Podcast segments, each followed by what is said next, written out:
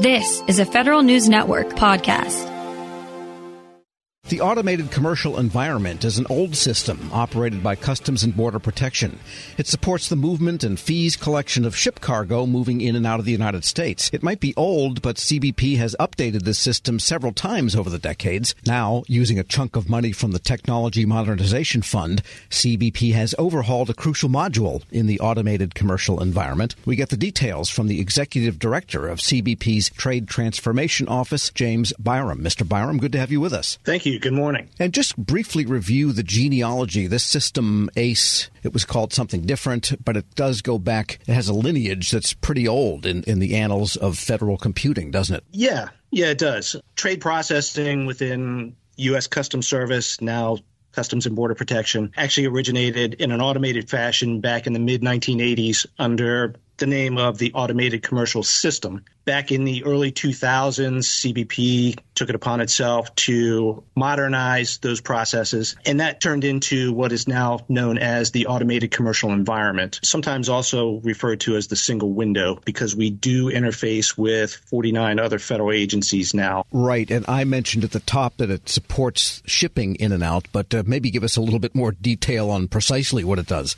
Sure. Just to understand the, the scope of, of ACE, just consider the, the scale of trade that goes in and out of the United States. So all of this is being processed through ACE on, on a daily basis. In fiscal year twenty-two, there were three hundred seventy-two million cargo entries, twenty-one million export shipments that were processed through through ACE this past fiscal year. The value of those imports totaled three point four trillion dollars, and exports totaled about two point one trillion dollars. And all of that activity generated over one hundred fourteen billion dollars in duties, taxes, and fees for the, the U S federal government. So on a typical day, C B P processes through ACE nine point three two billion dollars worth of imported goods. Over one hundred eight thousand entries come in through our air, land, and seaports, and about three hundred twelve million dollars in duties, taxes, and other fees are collected, and more than ninety-one thousand truck, rail, and sea containers are processed each day, all through the, the ACE system. Yeah, all you have to do is take a cruise ship out of Fort Lauderdale to get some sense of the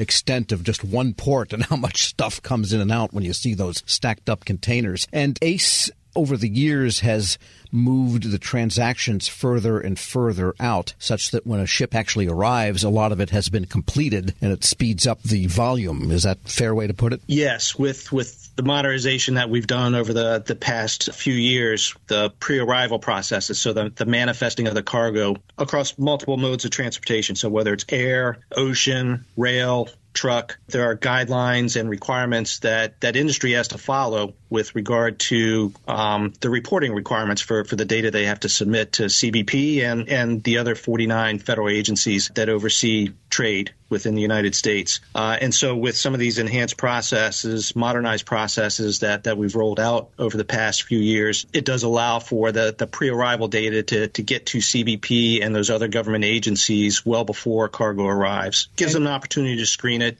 and make some informed decisions around risk management and enforcement. And as the Trade Transformation Office Executive Director, are you mainly on the technical side or on the policy program operation side? My office kind of uh, has a foot in both camps. My team work hand in hand with the technical teams to develop enhancements or maintain the, the current ACE system. But then we also liaise between the, the business side as well to gather requirements uh, and ensure that those requirements are met by the, the technical side. Yeah, this is a big part of C B P, isn't it? And this is pretty mission critical, as well as having huge financial import. Exactly. The system itself is there to help not only collect data, and we provide the data to the, the other government agencies for, for many different reasons, not just enforcement, but also for statistics. And within C B P, the modernization of those processes help to, to execute and advance the, the trade mission within the federal government. We're speaking with James Byram. He's Executive Director of the Trade Transformation Office at Customs and Border Protection. Tell us about the T M F money and what you've done with it to update one part of the ACE. Tell us what this part actually does.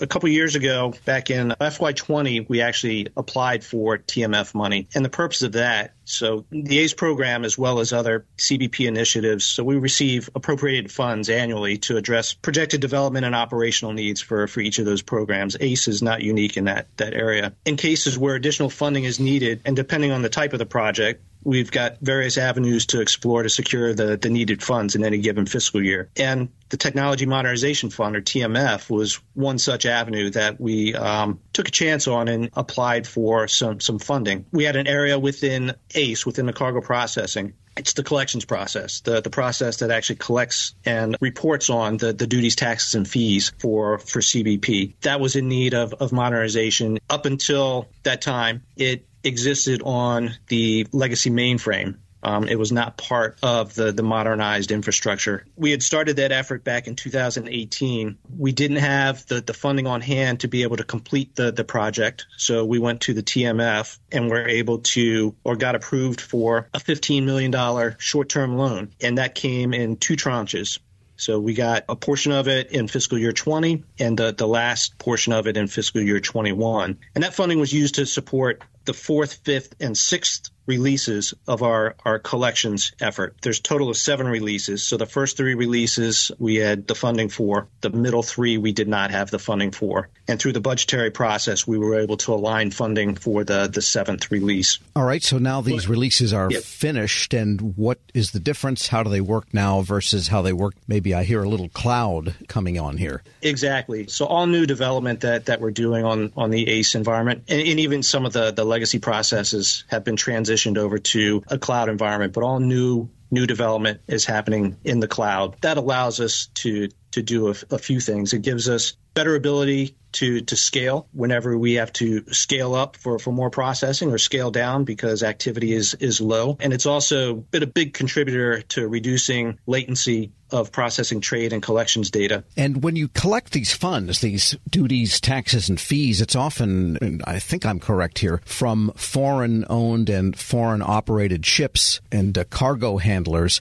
So there's an international aspect of funds collection to all of this. A bit. Most of the the duties are paid by, by the importer, and most of those importers are here domestically. So really it's the U S are, is paying those duties. It's not the foreign manufacturer or the producer of those goods or the exporter necessarily from another country that's actually paying those duties. Uh, some of the fees that are collected are related to the carriers. So potentially those carriers are foreign and they're they're exporting from their country and being imported into the U S, and there's some fee collection there. But primarily the duties are, are domestically paid. But it sounds like a pretty complex set of logic that is operating here, because you have on a given ship, there could be, I don't know, a hundred different importers and manufacturers. I mean, all those containers have something different from a different source in them, and you've got the different ships. And so there's a lot of back and forth from overland and to sea passing through the, the A C E and the collection module. Yes, there there is. There's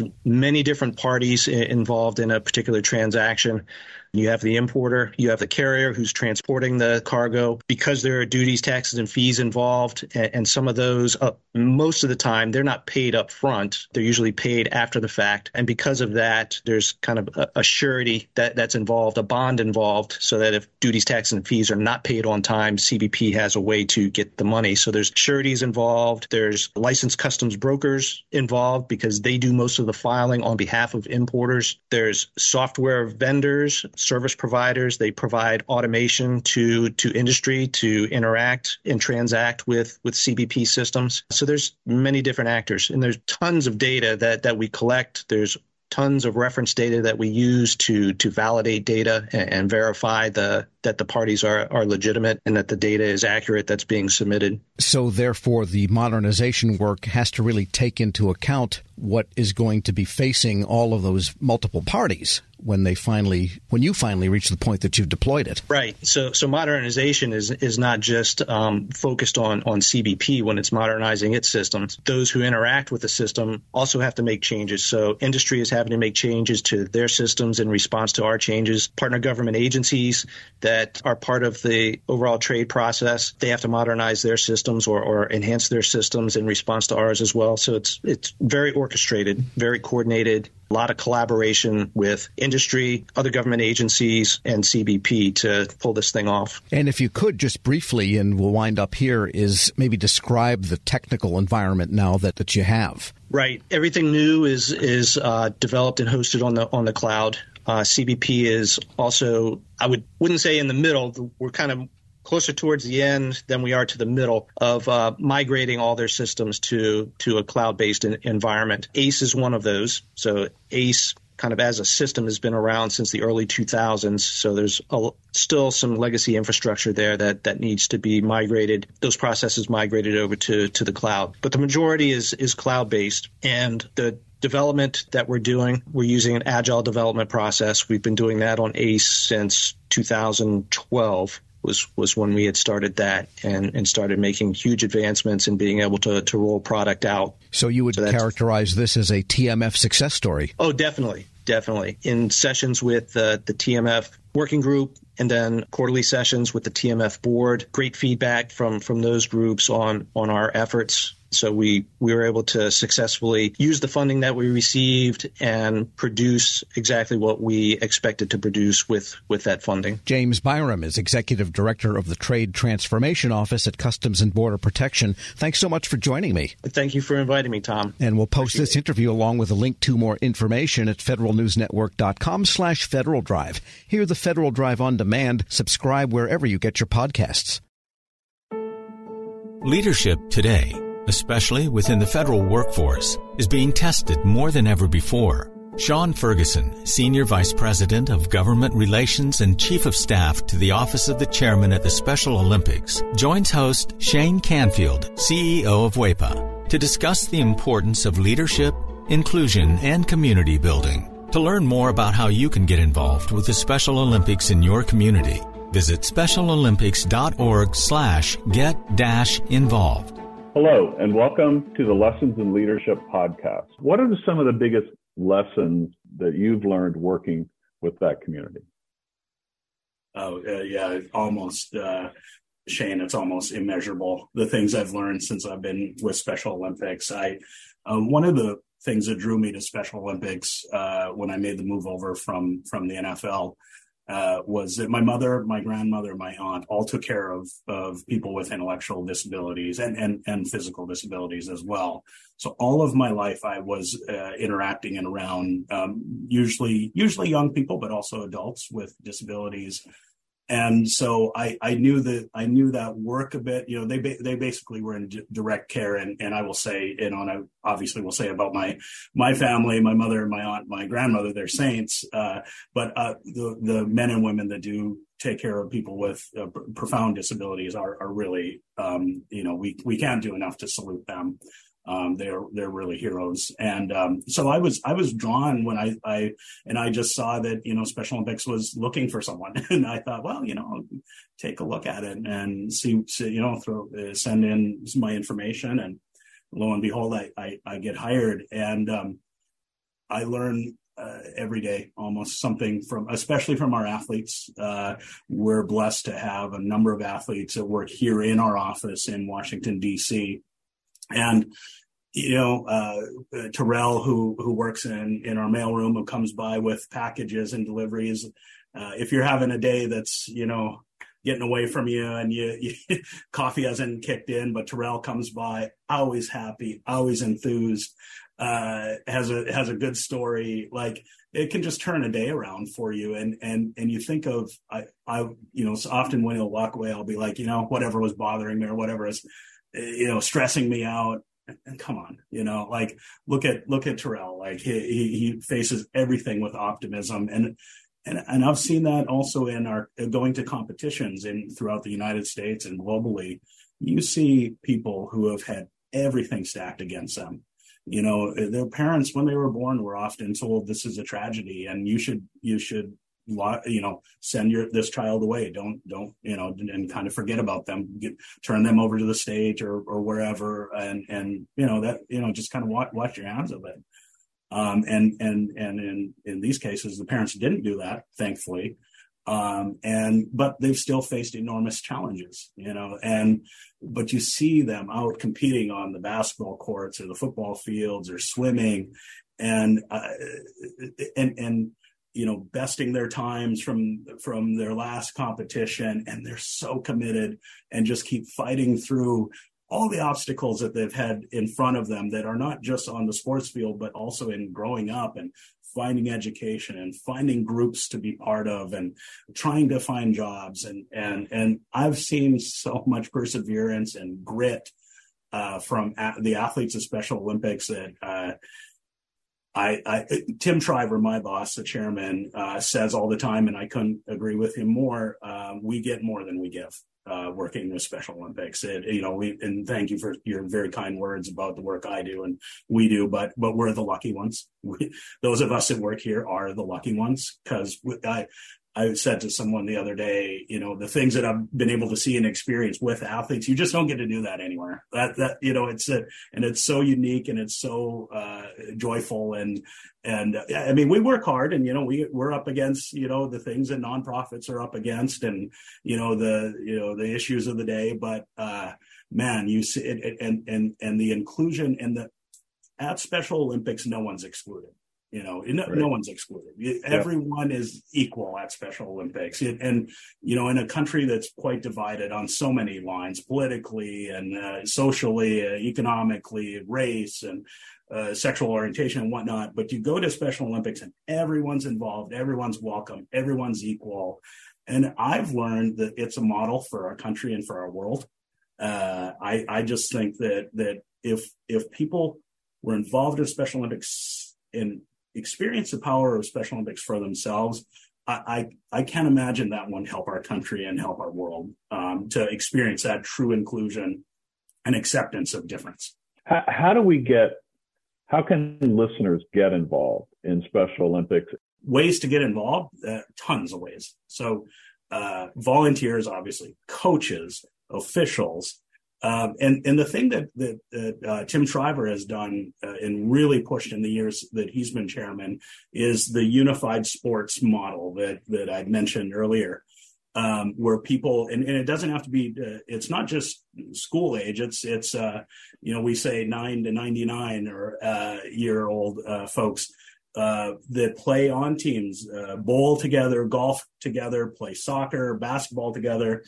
Uh, people with and without intellectual disabilities competing on teams together, um, and that is, I, I think, when you when you go back to the founding of, of our organization, what Missus Tri- Missus Shriver was trying to do uh, was to to uh, create inclusion opportunities for people with intellectual disabilities, and you see it at these unified sports events where people with and without are playing together. We still have traditional uh, teams where it's all people with intellectual disabilities competing with other uh, teams, all of intellectual disabilities. But this model of inclusive sports and inclusive leadership programs and whatnot, I think, is truly revolutionizing and changing the way people see uh, others with intellectual disabilities. That's just like, I mean, that's what we.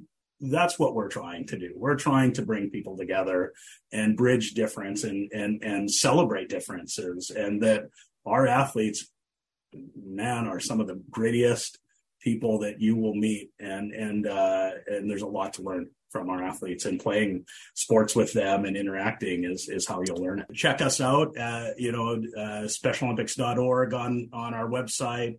Uh, that will link you to your local program. You can follow through the the clicks of how to get involved and where what's closest to you. You'll enjoy it. I can promise you that. Well, thank you very much, Sean. And, and to everybody listening, I'm Shane Canfield, C E O of WEPA, and we'll uh, talk to you next time on the Lessons in Leadership podcast.